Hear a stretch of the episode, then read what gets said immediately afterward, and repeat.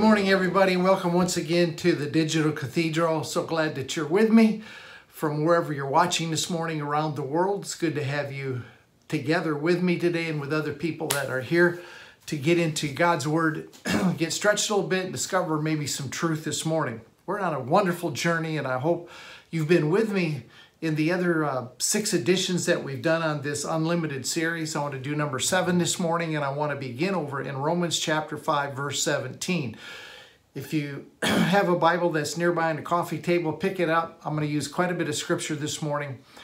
And we're going to talk about, uh, we're going to keep moving on this unlimited series. But let me just launch on Romans chapter 5 and verse 17. Romans chapter 5 and verse 17. Let me just get over there.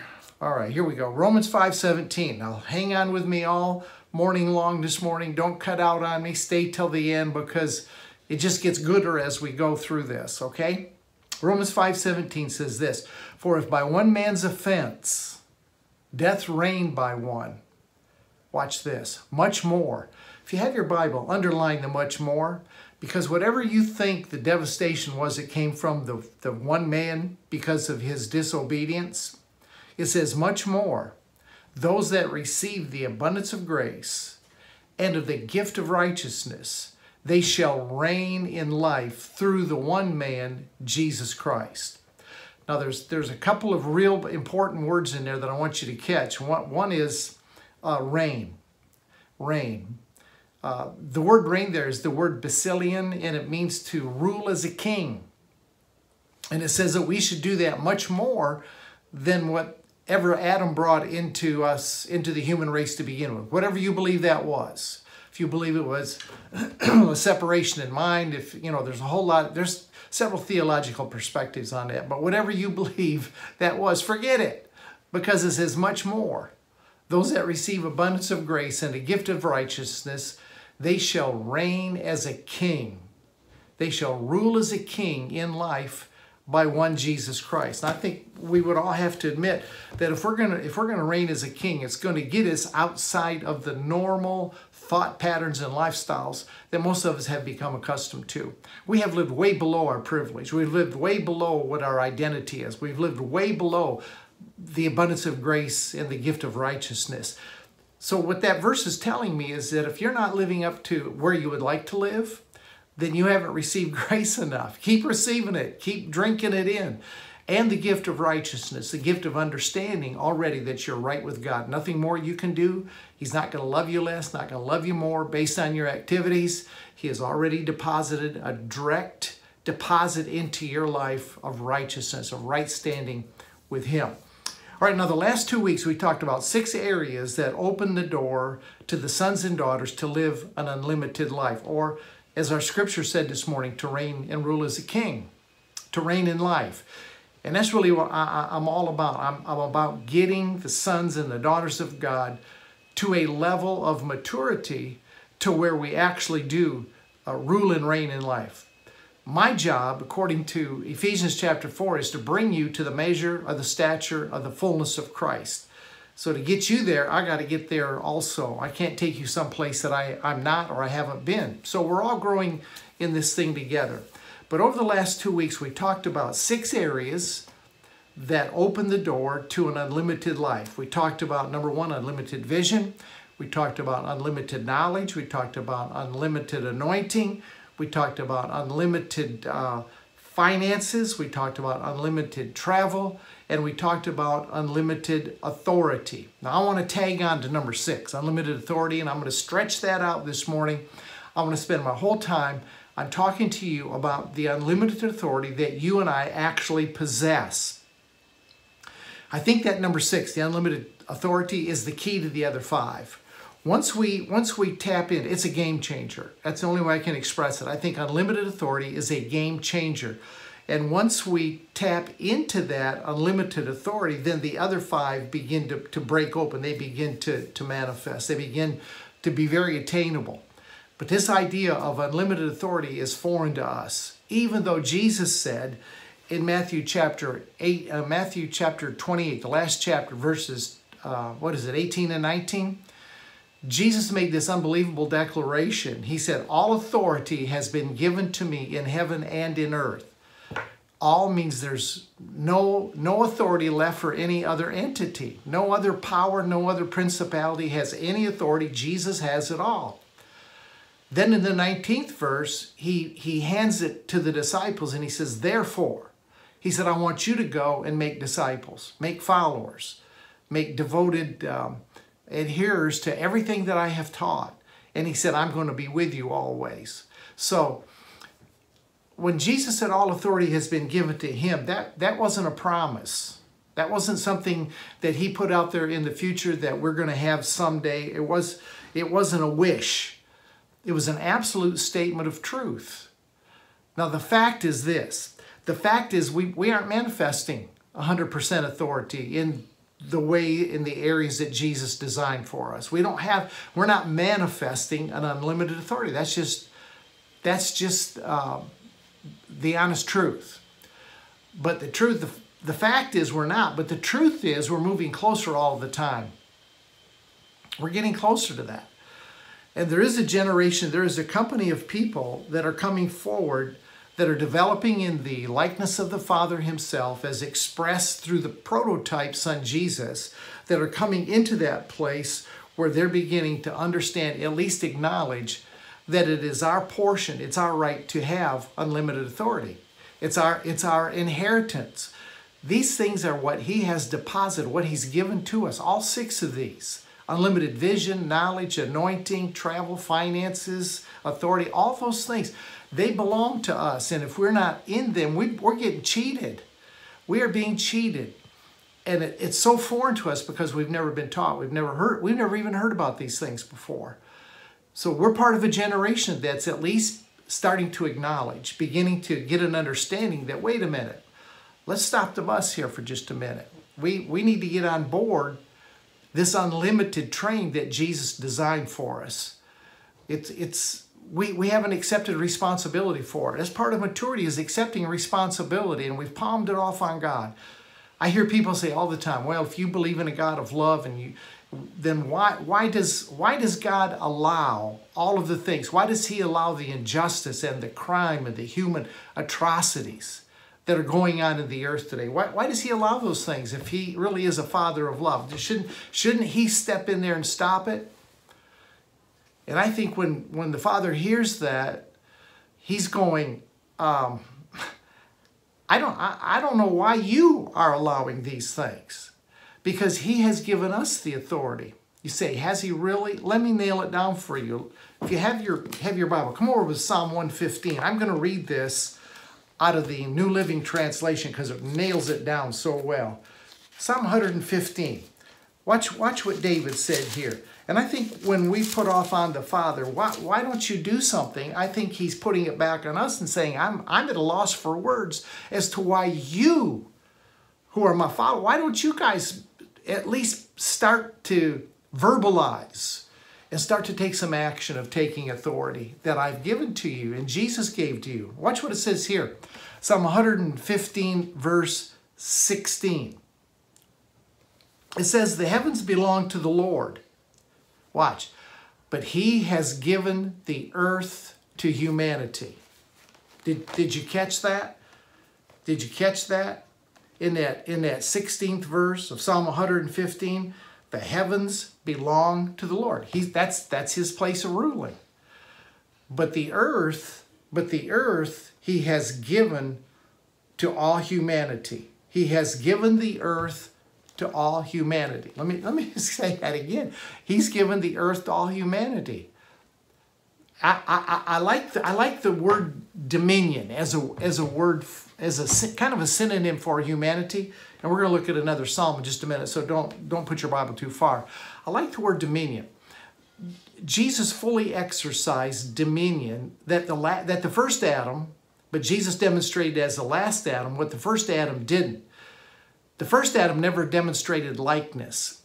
In Genesis 1:20, in Genesis 1:26, it says that he created us in his image and his likeness. The image is, is an imprint that, that's stamped on us, right? We're spirit beings, that's image. But the likeness is a development. So we, we are developing in the likeness. Jesus was fully developed in the likeness of the Father. He was the express image of the Father. So there's there's four areas that I want to look at this morning that I think that we are to express full full authority, full dominion. Let me let me stick with dominion for just a minute. Dominion, I, I like the word dominion because dominion talks about is more of an influence word. I, I, we're not an army, we're not a company of people that are going to take over uh, militarily but we are influencers. Dominion is a powerful influence, and there's some areas that we are to do that.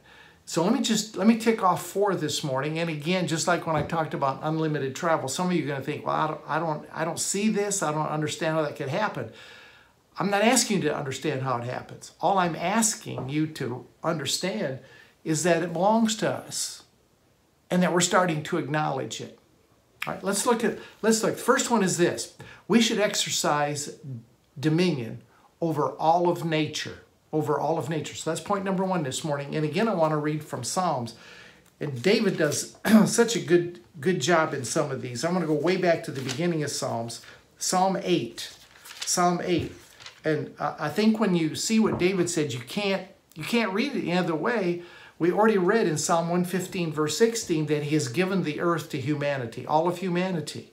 Nobody's left outside of that. Every person has a role of responsibility to the earth that He has given to us. I'm not going to get off into ecology and all that stuff. I'm talking about authority and dominion this morning. All right. David says this in Psalm chapter 8, verse 4. I'm going to read verses 4 to 9. Verse 4 says, What are mere mortals that you should think about them?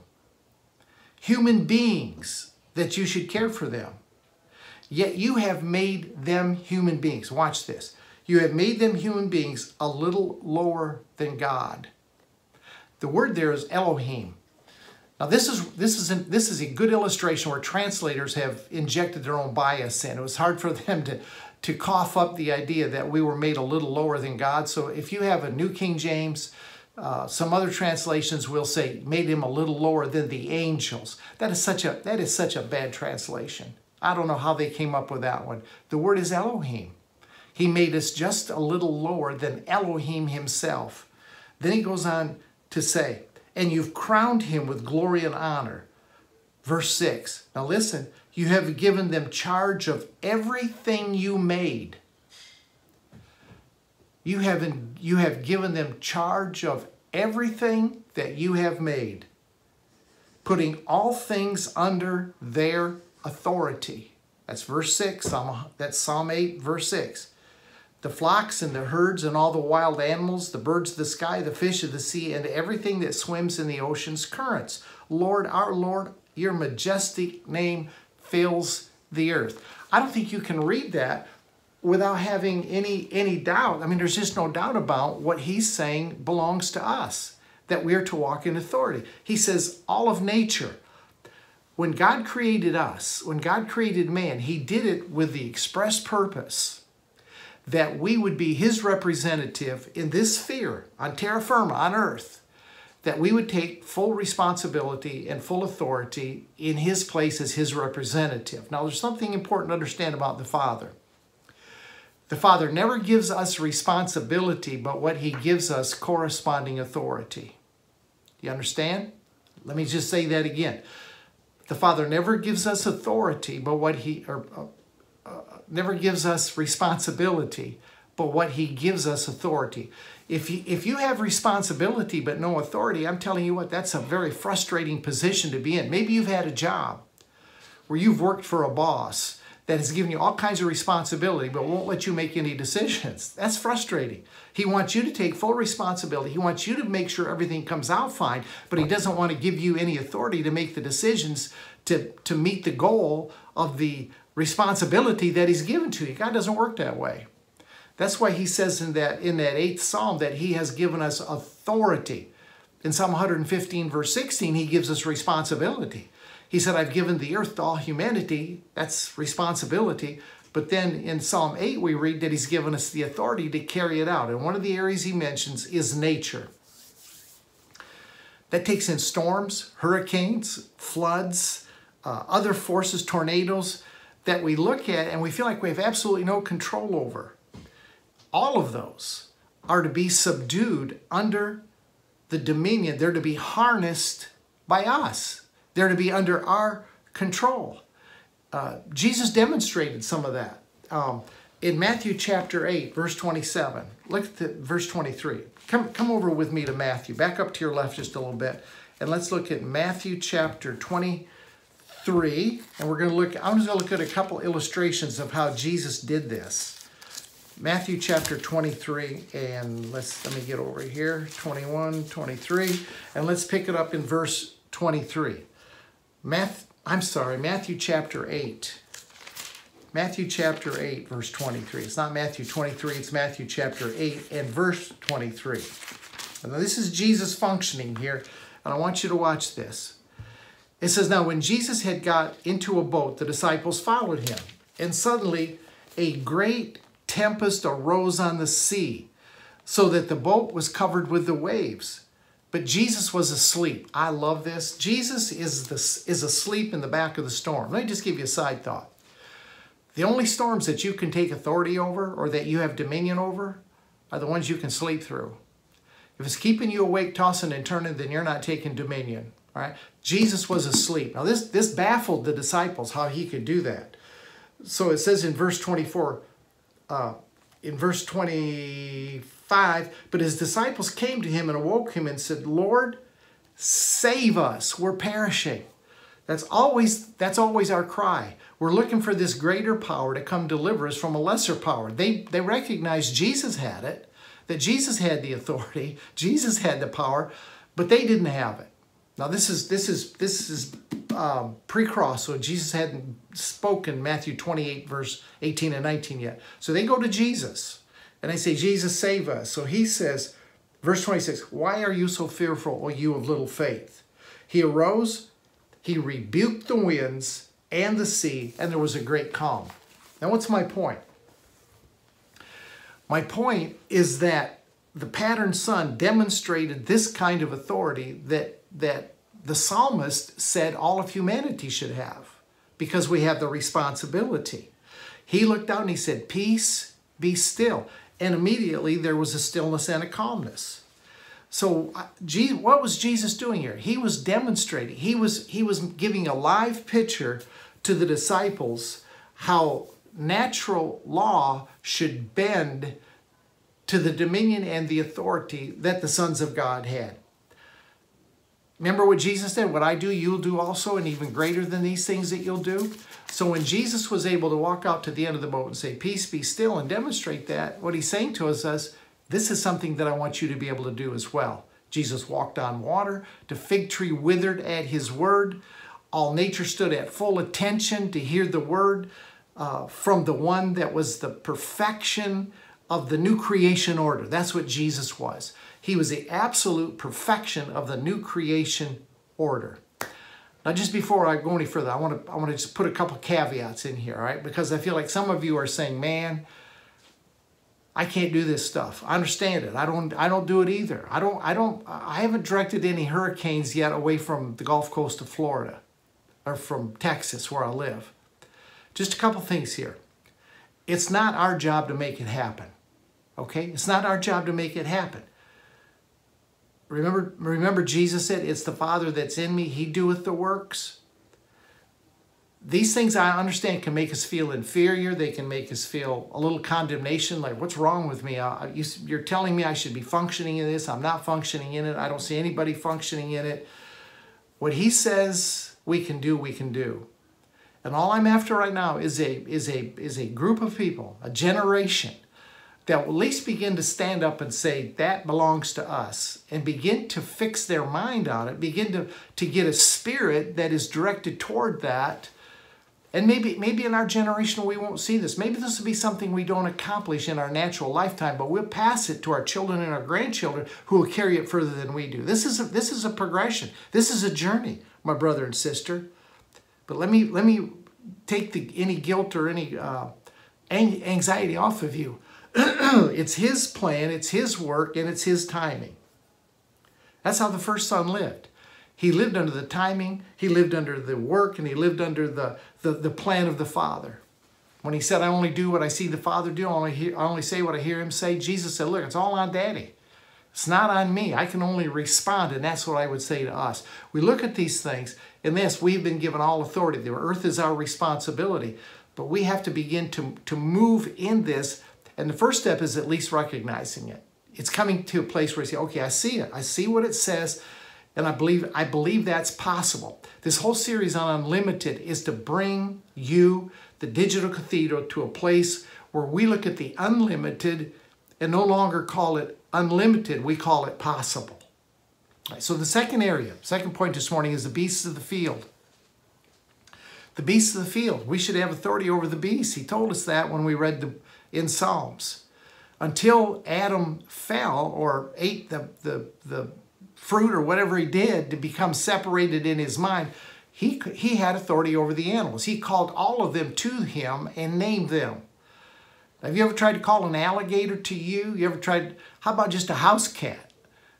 Y'all saw my cat broke in on one Wednesday night, was climbing all over the back of the chair. Uh, that cat, I've had dogs and cats. Dogs you can train. Dogs you can get them to come when you call them. You can whistle, they'll come. A cat, let me tell you something. The most difficult job in the world would be to get a couple of cats to come when you tell them to come so that you can name them a cat. But they came. And the big cats too uh, they came. So Adam, Adam had a measure of dominion over, over the beasts of the field. That dominion was restored in the Christ, and it went beyond Adam's because Jesus was the full likeness. Adam never developed likeness. He had image, but he never developed likeness. Jesus developed the likeness. Jesus paved the path. The authority that was given to Jesus was distributed to us so that we could enjoy it as a joint heir. Isn't that what Romans 8 17 says? That we are joint heirs with Jesus. We're heirs of God, joint heirs with Jesus. So whatever Jesus had belongs to us either. And so Jesus set the bar high sometimes. He set the bar high. Over in John chapter 21, after, after the resurrection, Jesus comes down to the shoreline and the guys are back fishing. I mean, that's how much faith they had. It says they went back to their jobs. When Jesus was crucified, they went back to their jobs. So Jesus resurrects, comes down to the shore. They're out fishing. And he says, Hey guys, have you caught any fish? We need to have some breakfast here. And they say, We have caught nothing. We've caught nothing. Um, he's expecting these fishermen to have dominion over the fish. You ever go fishing and call them? I have. Come here, fishy, fishy, fishy. You got your line in the water, your cane pole, and your bobbers out there. You're calling the fish to you. And that's what Jesus thought these men would do. They would take dominion over the fish because he told them all authority's been given to you, yet they had no fish in the boat. So Jesus says here, now remember, he's a carpenter. And these guys are professional fishermen. They've done this all their life. They know where the fish are. They know how to fish. So the carpenter tells them, look, drop your nets on the other side. And when they did, Jesus had dominion. He put the fish on the other side and they had more of a catch than they could ever than they could ever get. And he did he did the same thing, much the same thing in Luke chapter 5 verses 4 through 11. it was it was the human Jesus under the direction of the Christ. And that's what I'm trying to steer us to this morning. It's it's the human Don Keithley or the human Billy Bob Smith, whatever your name is, that has got to get under the full direction of the Christ. The Christ is the eternal spirit that dwells within us. Christ, the Christ is the anointing. That's what Christ means, Christo, anointing. When it said Jesus Christ, it's talking about Jesus the anointed one. That's what Christ means. So you and I have the same anointing. First John chapter 2 tells us twice that we have the same anointing and that all things are possible. We can we can walk in that anointing. So when when the when the sons function outside this sense realm that we're so entrapped in, and we begin to move from the Christ within, people will begin to be gravitated and will be drawn, magnetized to Christ as they were, as the disciples were in the Gospels. That was the pull. And, man, it doesn't, it doesn't take much outside the natural to get people's attention today. Was, was Jesus just helping these guys as fishermen? Was he just helping them to get some fish in the boat for breakfast? I don't think so. No, he wasn't. He was demonstrating the authority, the dominion, the dominion that the sons of God in an unlimited realm have over the beasts of the field, the fish of the sea, the forces of nature. We just saw Jesus demonstrate both over the forces of nature and over the fish of the sea. Right? So those are two areas that we, we just got to be aware of.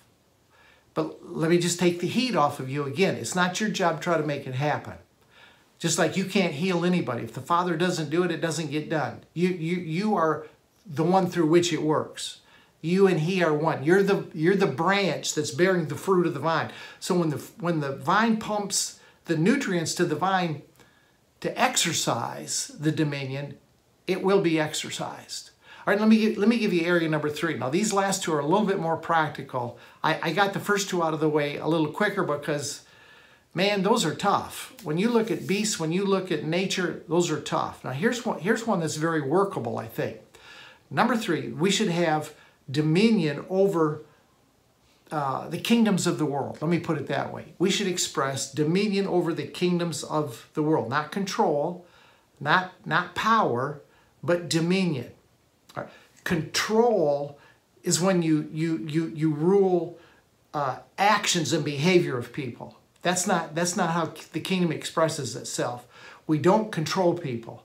We take dominion. Dominion is an influence toward, toward a proper decision. You understand what I'm saying? It's influencing, dominion is influencing people into a change. Maybe I could, maybe I could illustrate it like this. Let me just say dominion is from a higher level, right? It's from a higher level. It's from a higher place than control and power. Uh, dominion will always trump control and power. Do you remember Pharaoh? Pharaoh had the control and the power over the children of Israel. They were slaves. And what, what Pharaoh said that he had control, he had the power.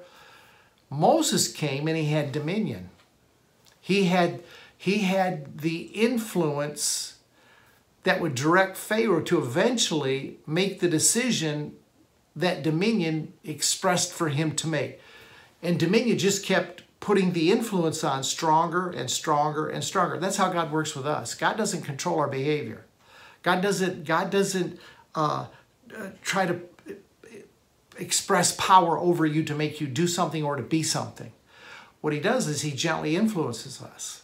And he keeps turning the knob of love up and of grace until we get it, until we, we see, okay, I see what's going on here, man. This I'm drawn to this. This is what I desire. This is what I want. And that's that's what we need to be doing in the kingdoms of this world. Uh, in Genesis chapter 1, verse 26 and 28, he gave us dominion. That was not control, it was about dominion.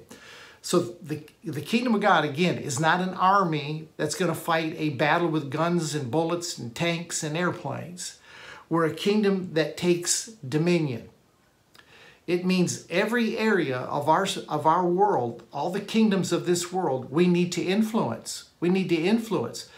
We need to be an influence in our culture that will influence people in, an, in, a, in, a, in a new direction. We need to let our culture know that controls people. Our, control, our culture controls people.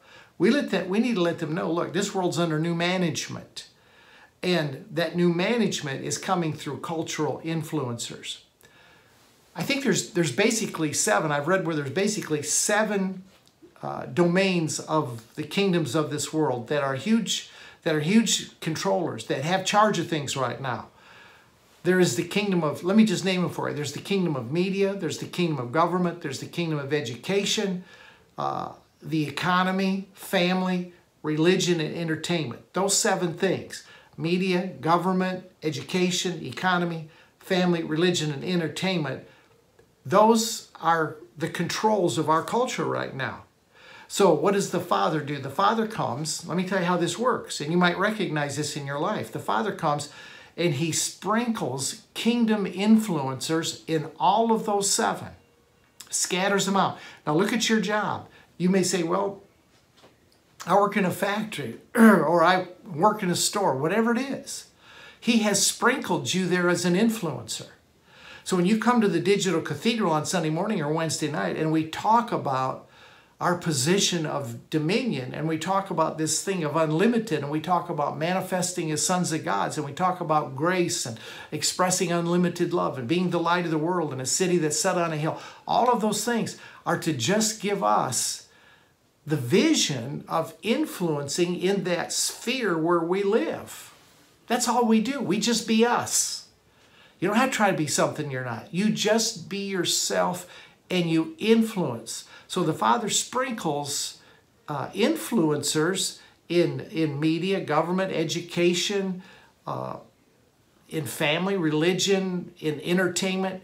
And when you look at those areas, I mean, I look at the area of sports, athletics, yeah, that, that would be entertainment. How many guys now are, are, are vocal Christians? Before the pandemic, they would kneel out in the center of the field after the game, both teams. There was no, you know, there wasn't that uh, animosity or antagonism toward the other team. They pray together. There's a lot of people in the entertainment and movie industry. I see I see believers just sprinkled. It's not the majority, but there's a sprinkling in every area, and that's exactly what he does.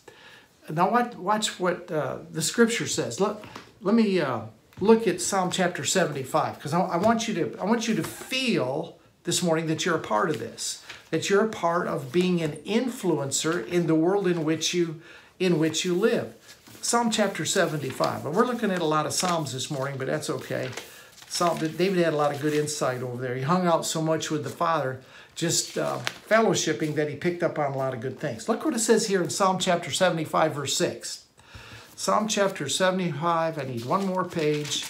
Psalm chapter 75 in verse, I'm going to read verse 6 and 7. It says, For exaltation comes neither from the east, nor from the west, nor from the south. Now, what, what is he saying here? That means that promotion in your life is not dependent on your boss at work or your company or where, where you live. It has nothing to do with it.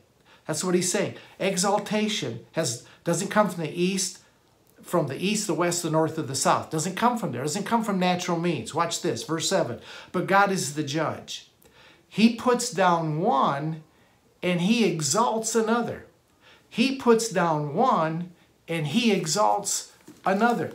So what you what you need to be at your place of employment or in your neighborhood, your sphere of influence is just a kingdom person just an influencer for everything you're learning. And, and you got in the back of your mind, man, he's given me unlimited vision. I can, you can sit around the table. Maybe you're in a position that you're a decision maker in a little company and you sit around a table and you, you talk back and forth about how you can improve things. He is one that can give you unlimited vision and knowledge into some things that will, will put you at the head of the table. He, he can he can he can exalt you. He's the one that puts one down and brings up another. That person that seems to step on everybody and get their own way all of the time. Listen their time is coming but it's not so much them. It's it's us fitting our kingdom position so that he can exalt us. Don't worry about the guy that seems like he steps on everybody and elbows his way to the front. Forget about that guy we need to concentrate on who we are and what we possess and the influence we carry, the anointing we carry that will promote, that will allow him to raise us up. 1 Peter 5 and verse 6 it says very simply, says, Humble yourself under the mighty hand of God, that he may exalt you in due season. That's, that's the only purpose we have in this. This is how we exercise our influence. This is how we exercise our dominion. We submit ourselves to God. We submit ourselves under the hand of God, under His covering, under His direction, under His hand, His direction, and He will exalt us in due time. Now, I'm not talking about preachers here. I'm not talking about guys with an ordination certificate on the wall or a seminary degree. I'm not talking about them. I'm talking about just regular folks like you and me that are just living in our world, finding themselves like a Joseph Think about the influence that Joseph had in his life. And he Joseph wasn't an apostle. He was an Old Testament 17-year-old kid that got sold into slavery. But he submitted himself under the mighty hand of God, and God exalted him to the number two position in the nation to where he had charge of the, he was the Secretary of State of Egypt.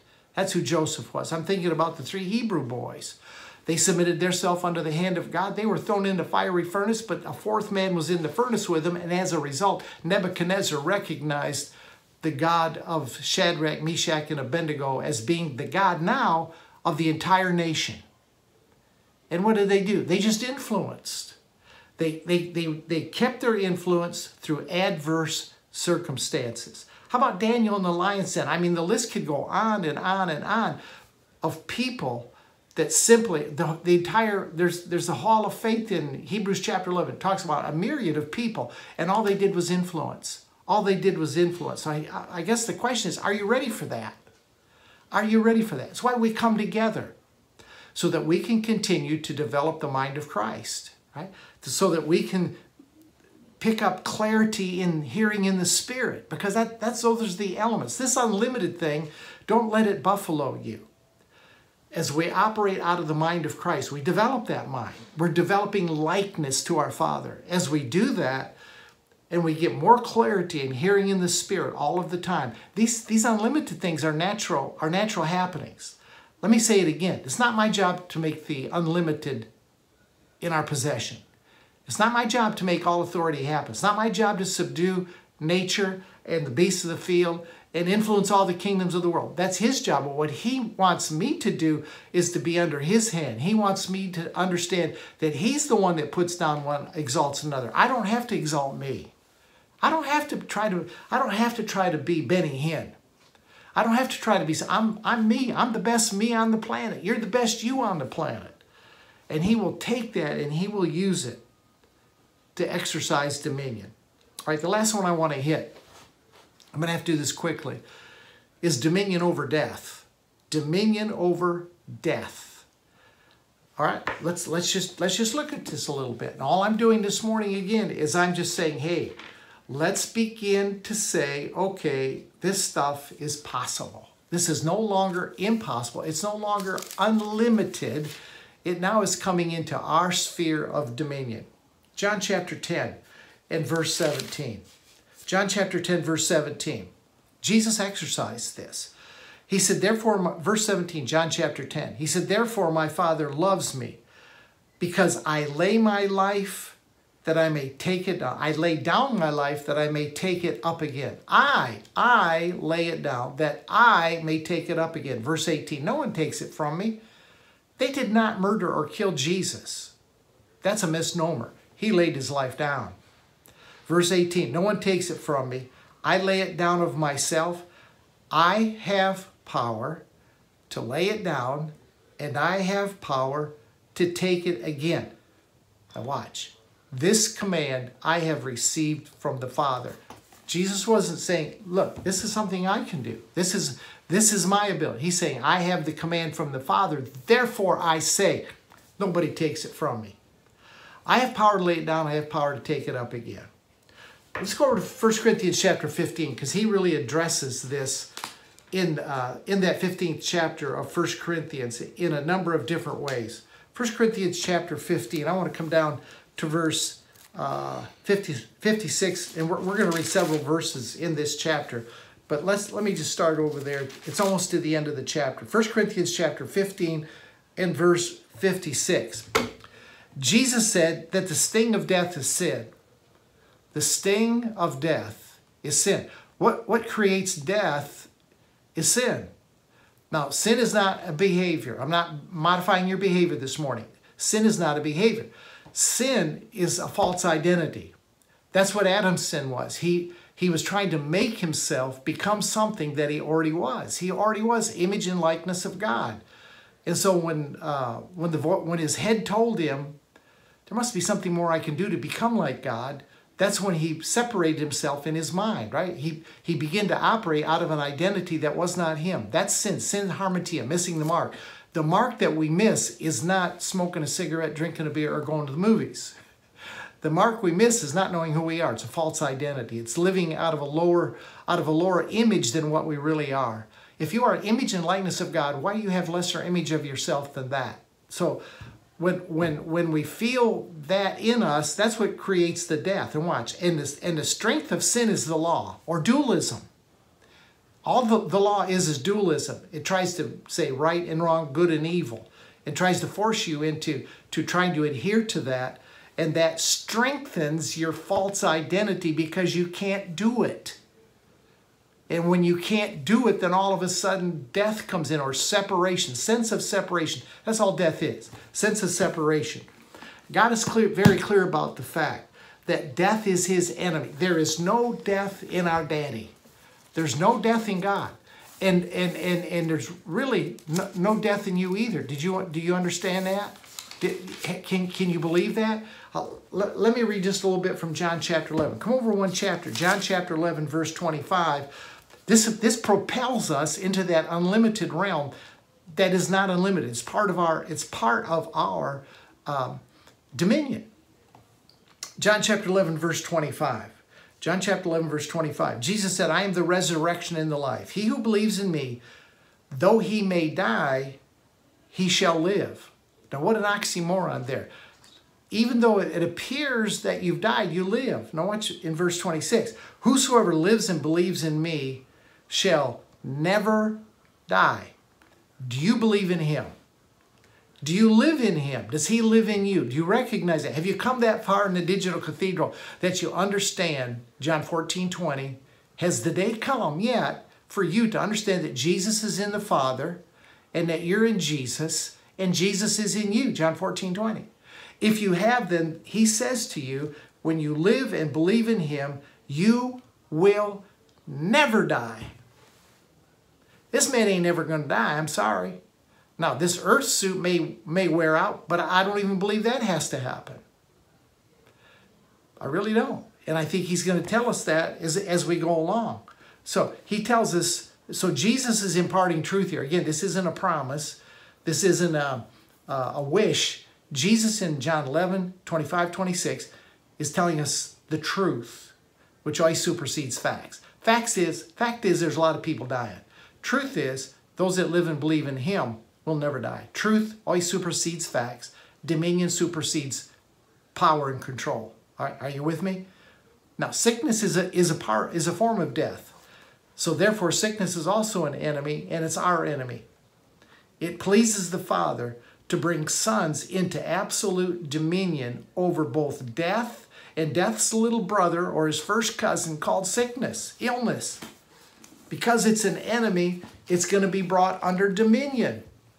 How are these things going to come under the dominion of us? They're going to come by Jesus in his body or through his body, which, which is us. His death and resurrection included us. He died the death for all men. 1 Corinthians chapter 5 verse 14 says that if one died for all, then all died. It's appointed unto man once to die and then the judgment. You don't, there's no more death for you. You already died your death. After it says, appointed a man once to die and then the judgment. You have already died your death and you've already been judged righteous. So your death and judgment has already, already, been, already been taken place in Jesus.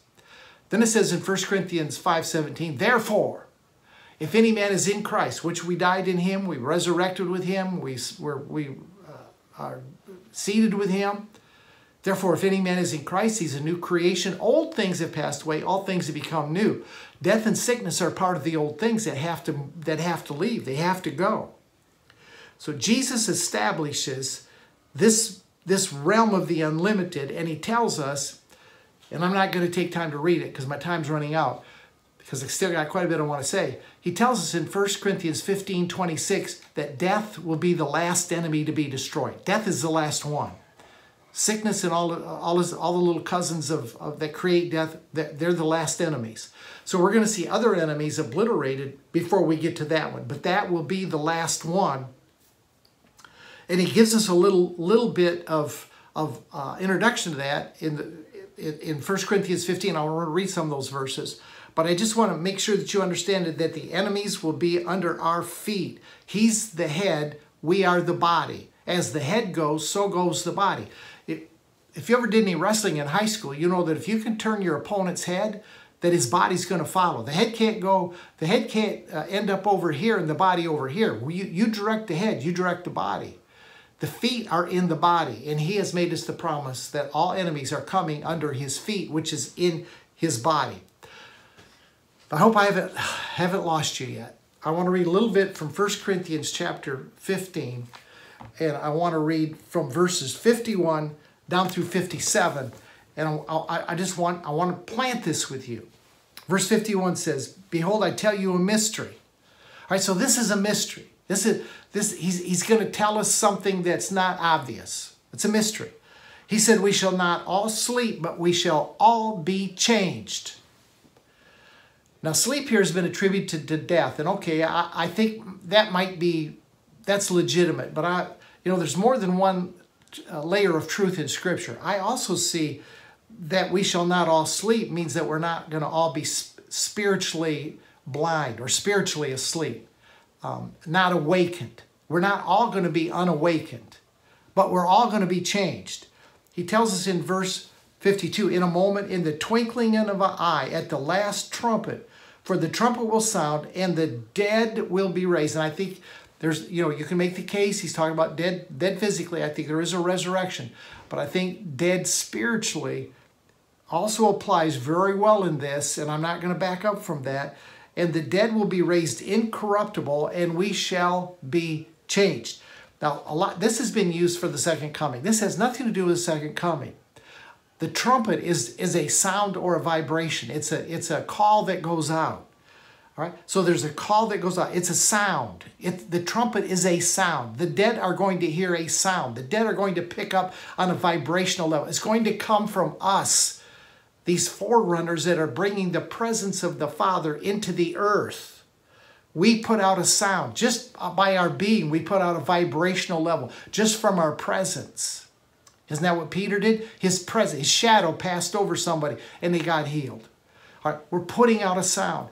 And that sound we're putting out is going to awaken those that are dead, those that are dead spiritually, those that are still sleeping, those that aren't awakened yet. And they're going to be raised. They're coming awake and it's going to be they're going to be incorruptible. And we shall also be changed.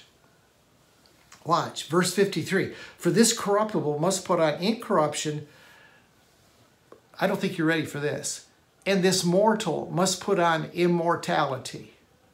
That fits right with what Jesus told us. Those that live and believe in me will never die. I'm walking in immortality now. I'm, ne I'm never going to die. Sorry if you are. I'm not. That's what Jesus said. I'm putting on, on that. That's my choice right there. I'll take that one. Verse 54 So when this corruptible has put on incorruption and this mortal has put on immortality, then shall be brought to pass the saying that is written Death is swallowed up in victory. Immortality is, is the victory that swallows up death in every form, including sickness. So he goes in verse 55 and he says, Death, where is your sting? Grave, where is your victory? There is none. The sting of death is sin. I already talked to you about that. And the strength of sin is the law.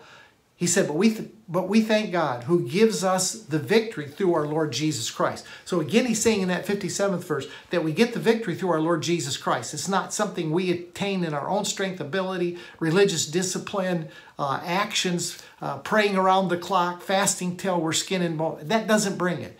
We thank God who gives us the victory through our Lord Jesus Christ. So this unlimited realm that we're talking about, this, this dimension is his doing in his time, his planning, and in his day. So we just need to be aware of it.